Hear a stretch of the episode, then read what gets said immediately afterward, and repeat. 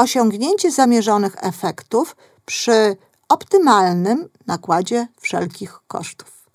Nasza definicja skutecznego działania się rozszerza.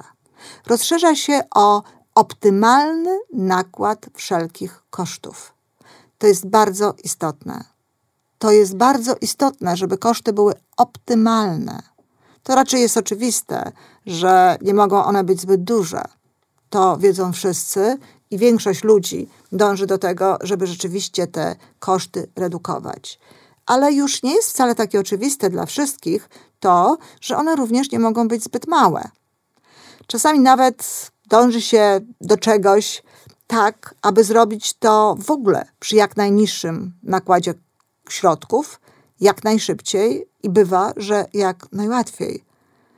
I ludzie, którzy w ten sposób postępują, oczywiście przekonani są, że te efekty, jakie dostaną, będą efektami ich skuteczności i efektami zadowalającymi. Bardzo często rzeczywiście tak może być. Rzeczywiście pozornie te efekty mogą być zadowalające, ale może się okazać na przykład, że są to tylko efekty chwilowe.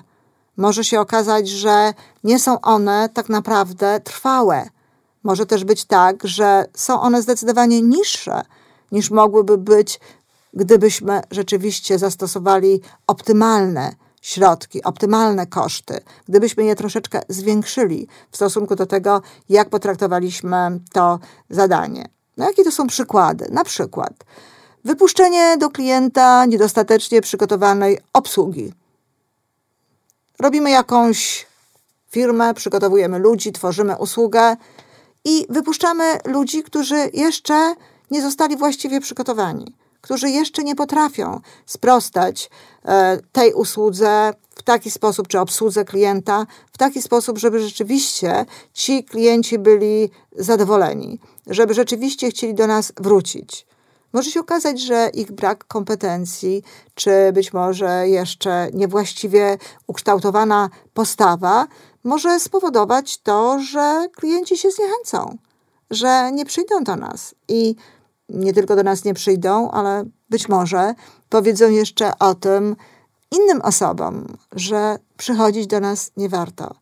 To bardzo często spotykana sytuacja. Moi klienci nierzadko przychodzą do mnie i zdziwieni są bardzo, proszą o radę, no bo już działają w takiej czy innej działalności biznesowej, podejmują pewnego rodzaju działania i nie osiągają takich efektów, jakie chcieliby osiągnąć. No ale to właśnie dlatego, że jak się później okazuje, bardzo często nie są do tego dobrze przygotowani. Szczególnie jeżeli chodzi o takie zachowania, które można umownie nazwać eksperckimi, zachowania, które polegają na własnej sporej wiedzy i solidnym doświadczeniu, wymagają tutaj rzeczywiście optymalnego nakładu pracy.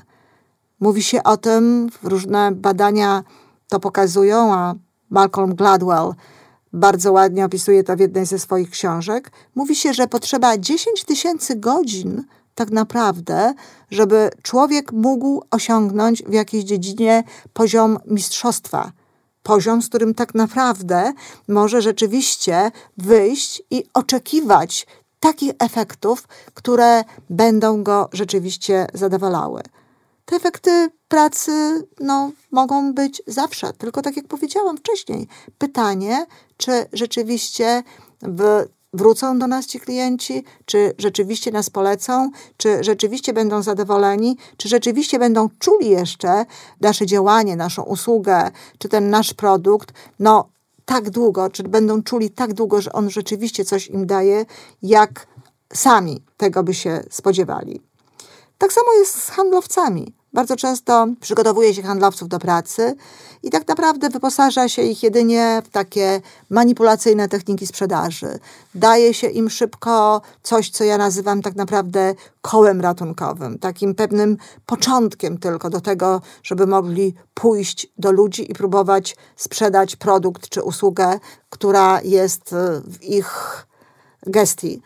I oczywiście ci handlowcy czują się w pierwszym momencie bardzo dobrze Dlatego, że oni są święcie przekonani, no ufają ludziom, którzy ich trenują, ufają ludziom, którzy ich wysyłają w teren, którzy ich wysyłają to, w to pole i są święcie przekonani, że dostali właściwe wyposażenie dostali pewne techniki. To podnosi w jakiś sposób ich samoocenę, poziom wiary w siebie i rzeczywiście przez pierwszą chwilę sprzedają, idą. Okazuje się, że osiągają sukcesy, ale właśnie bardzo często dzieje się tak, że natychmiast przestają dobrze sprzedawać, Niektórzy z nich właśnie ulegają wypaleniu, ale inni po prostu przestają być skuteczni i już nie tylko nie osiągają jakichś efektów, ale bardzo często nie osiągają efektów w ogóle.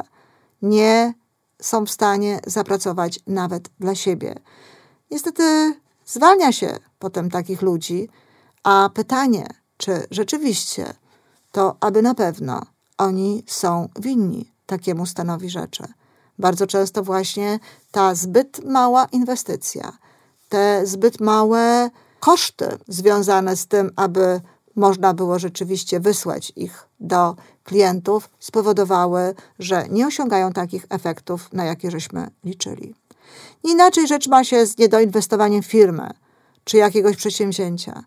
Też tak często jest, że żałujemy pewnych pieniędzy, brakuje nam tych pieniędzy i efekty w związku z tym nie są takie, jak chcemy. Mówi się, że pieniądz robi pieniądz. To nie tylko dlatego pieniądz robi pieniądz, że rzeczywiście y, ludzie bogaci mogą pozwolić sobie na to, żeby potem lepiej robić biznes. Człowiek bogaty, jeżeli nie ma poczucia obfitości i jeżeli nie rozumie tego, że skuteczność, prawdziwa skuteczność polega właśnie na tym, żeby zainwestować optymalne środki, żeby czasami rzeczywiście dołożyć do pewnego przedsięwzięcia. Jeśli tego nie rozumie, to żeby miał nie wiem jak wielkie pieniądze. I tak nie będzie robił tego biznesu. I tak nie będzie skuteczny. Natomiast może się zdarzyć tak, że ludzie, którzy to rozumieją, nawet nie mając pieniędzy, mogą korzystać z różnego rodzaju możliwości zdobycia dofinansowania i rzeczywiście działać w sposób właściwy, w sposób, który tę skuteczność potem zapewnia.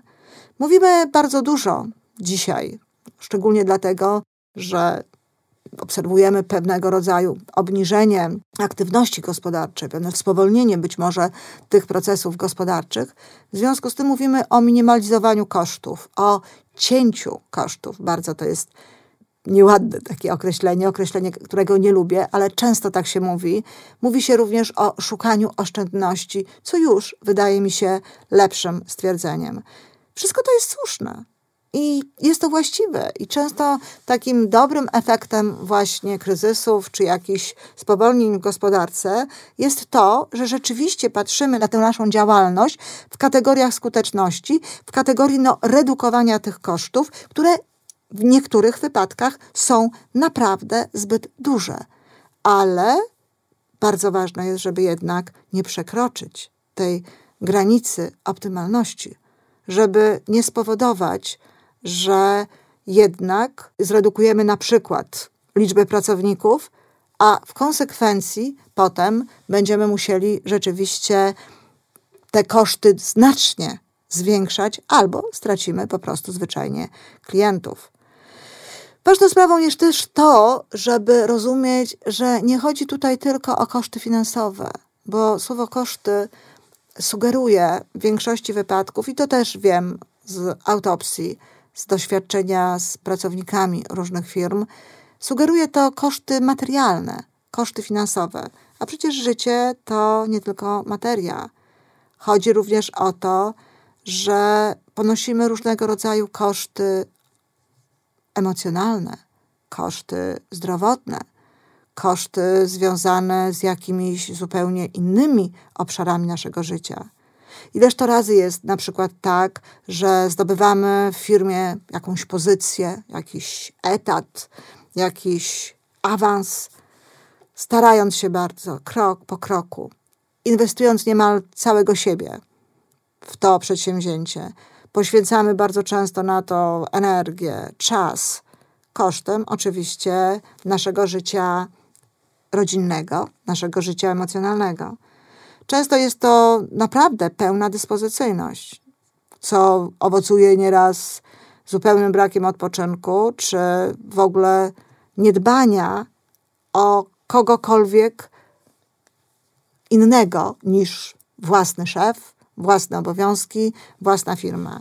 Bywa, że ludzie, a to z powodów braku asertywności albo właśnie takiego wielkiego zaangażowania i postawienia sobie celu, awansu, nie potrafią nikomu odmówić, nie potrafią poproszeni o coś nie wykonać tego. Jakie są tego koszty? No, olbrzymie. Jeśli nie jest to wypalenie zawodowe, to często takie osoby bardzo zniechęcają się do pracy i zwyczajnie nie mają takiej radości tej pracy. A ponadto zdarza się czasami, że nie dostają wcale takiej nagrody, takiej gratyfikacji, jakiej w konsekwencji oczekiwali.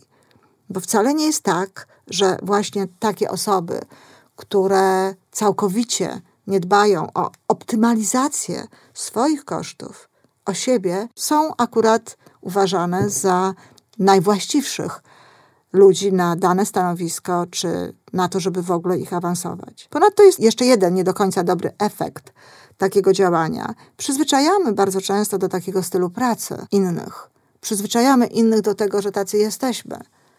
I potem niestety ludzie oczekują od nas tego, że będziemy to utrzymywać. A o ile coś w jakimś momencie mogło się sprawdzać, w innym momencie może się przestać sprawdzać. Taka sytuacja bywa również w, w życiu osobistym. Bardzo często kobiety w sytuacji, w której nie mają dzieci, przyzwyczajają swoich partnerów do nadzwyczajnego traktowania, do szeregu różnych e, zachowań, które potem, kiedy pojawiają się dzieci, są po prostu niemożliwe do zrobienia, nawet gdyby one to chciały. Sytuacja zmienia się i bardzo często w opinii tychże partnerów pogarsza, kiedy kobieta idzie do pracy, kiedy pojawiają się nowe cele do realizacji. Gdyby od początku robiła wszystko przy optymalnym nakładzie kosztów, gdyby od samego początku niekoniecznie dawała z siebie wszystko w takich momentach, prawdopodobnie łatwiej byłoby jej pogodzić również te trudniejsze realia, te nowe realia wymagające od niej nowych zachowań, nowych czynności i w ogóle nowego podejścia. I w podobny sposób w ogóle często inwestuje się właśnie związki. Bardzo często daje się zbyt wiele. Bardzo często zbyt dużo kosztuje nas to, by utrzymać przy sobie kogoś. A to przecież nie o to chodzi. To też jest wtedy rodzaj pyrrusowego zwycięstwa. No, mamy kogoś, jesteśmy z kimś. Ale jakim kosztem? Mnóstwo pieniędzy inwestuje się bardzo często w klienta, do którego w końcu się dociera y, za sprawą licznych telefonów, za sprawą kolejnych prób umawiania się i okazuje się, że taki klient no, kupuje drobiazg. Czy na przykład, jeżeli jest to działanie agenta ubezpieczeniowego, ubezpiecza się na jakąś taką zupełnie najniższą stawkę. Kiedy byśmy podliczyli te działania, mogłoby się okazać, że i tutaj byliśmy nieskuteczni. Tu mamy tę drugą część działania właśnie przeinwestowania zbyt dużych nakładów, kosztów do tego, jakie mamy potem efekty. Matura zdana na piątki, a potem na przykład omdlenia, konieczność leczenia niedokrwistości. Czy to jest skuteczne działanie? No nie. Tutaj także te koszty były zbyt duże. Przecież nie chodzi o to, żeby tę maturę zdać za wszelką cenę, ale właśnie, żeby te koszty były optymalne. Trzeba się uczyć, ale trzeba dbać o siebie, trzeba mieć odpowiedni harmonogram, trzeba patrzeć na to cały czas w takich kategoriach, żeby właśnie te koszty nie przewyższały efektów. Znam też taki przypadek, kiedy pewien mężczyzna wyobraził sobie, że i założył sobie, że przez dwa lata zbuduje dom. O, dom można zbudować i przez kilka miesięcy, jeśli ma się odpowiednie środki. Akurat w tym wypadku ten mężczyzna normalnie pracował zawodowo, a dopiero potem, popołudniami, wieczorami, wspólnie z dwoma innymi ludźmi budował ten dom. zbudował go. I kilka dni, nie pamiętam, cztery, pięć dni po wprowadzeniu się do tego domu, dostał zawał. To był bardzo młody człowiek. Bardzo trudno było go odratować. Na szczęście się udało i kiedy dzisiaj z nim rozmawiam, należy akurat do tych osób, które doskonale wiedzą, czym są optymalne nakłady kosztów, czym rzeczywiście jest optymalne działanie. Tyle tylko, że szkoda, że dopiero po takim doświadczeniu, w taki właśnie sposób. Na cokolwiek byśmy nie popatrzyli, wszędzie ważną sprawą jest to, żebyśmy wkładali w to tyle wysiłku, ile rzeczywiście potrzeba. Tyle pieniędzy, ile rzeczywiście potrzeba. Ani więcej, ani mniej. Oczywiście wymaga to analizy, wymaga to y, śledzenia tych kosztów, wymaga to ciągłego porównywania. Na to też są wzory, też są sposoby, które podpowiadają nam, w jaki sposób można to rzeczywiście robić. Jest jeszcze jedna, jedno zjawisko, o którym chciałam powiedzieć w kontekście skutecznego działania, o wychowaniu dzieci. Tutaj też właściwie powinniśmy mieć jakiś cel, który temu wychowaniu przyświeca. Szczerze mówiąc, nie zawsze tak jest. Najczęściej ludzie na bieżąco chcą osiągać różnego rodzaju pożądane zachowania własnych dzieci. I niestety bardzo często dzieje się to nie tylko na zasadzie rozmów, argumentowania, perswazji, przykładów i całego szeregu innych pozytywnych środków oddziaływań wychowawczych, ale za sprawą krzyków, hałasów, a nawet kar cielesnych. Wymaga się od tych dzieci, żeby na przykład, nie wiem, odrabiały lekcje, żeby się uczyły, żeby wykonywały pewne obowiązki domowe, na przykład sprzątały, żeby na przykład miały czyste pokoje. I oczywiście osiąga się to. Osiąga się te rzeczy, natomiast niestety jednocześnie z tym w tych dzieciach bardzo często buduje się bunt albo żal, albo jakieś inne uczucia, które wychodzą potem w różnych momentach, które się objawiają bardzo niekorzystnymi zachowaniami, albo jeszcze w czasach młodości, albo potem. Tak naprawdę gabinety psychoterapeutyczne pełne są ludzi, którzy w dzieciństwie w taki sposób, nierzadko brutalny albo zbyt stanowczy, oparty na właśnie przemocy takiej werbalnej albo przemocy fizycznej, były zmuszane do robienia pewnych rzeczy. W taki sposób próbowano osiągnąć właśnie te zamierzone cele, które były stawiane, nawiasem mówiąc, przez rodziców, a nie przez te dzieci. Po wielu latach psychoterapeuci pomagają im w tym, żeby zaczęli normalnie żyć. Czy było warto? Czy koszty, jakie płacą te dzieci, prawdopodobnie przekłada się to również na relacje z rodzicami, czy koszty tego były warte takich właśnie działań. Dlatego o skuteczności można mówić jedynie w kategoriach kosztów. Nie można mówić o skutecznym działaniu bez uwzględnienia tego elementu. Wymaga to oczywiście znacznie więcej niż wyłącznie zadaniowego nastawienia do stawianych nam celów. Wymaga to analizy sytuacji, a potem syntezy wymaga brania pod uwagę całości życia, różnych jej obszarów, różnych jego elementów. Te elementy bardzo często nie łączą się bezpośrednio z danym celem, jednakże w konsekwencji mogą spowodować, że to nasze działanie trudno będzie nazwać tak naprawdę skutecznym. Musimy zatrudniać nie tylko szare komórki mózgu, ale również serce jako symbol emocji, no i duszę, która potrafi nadawać życiu sens.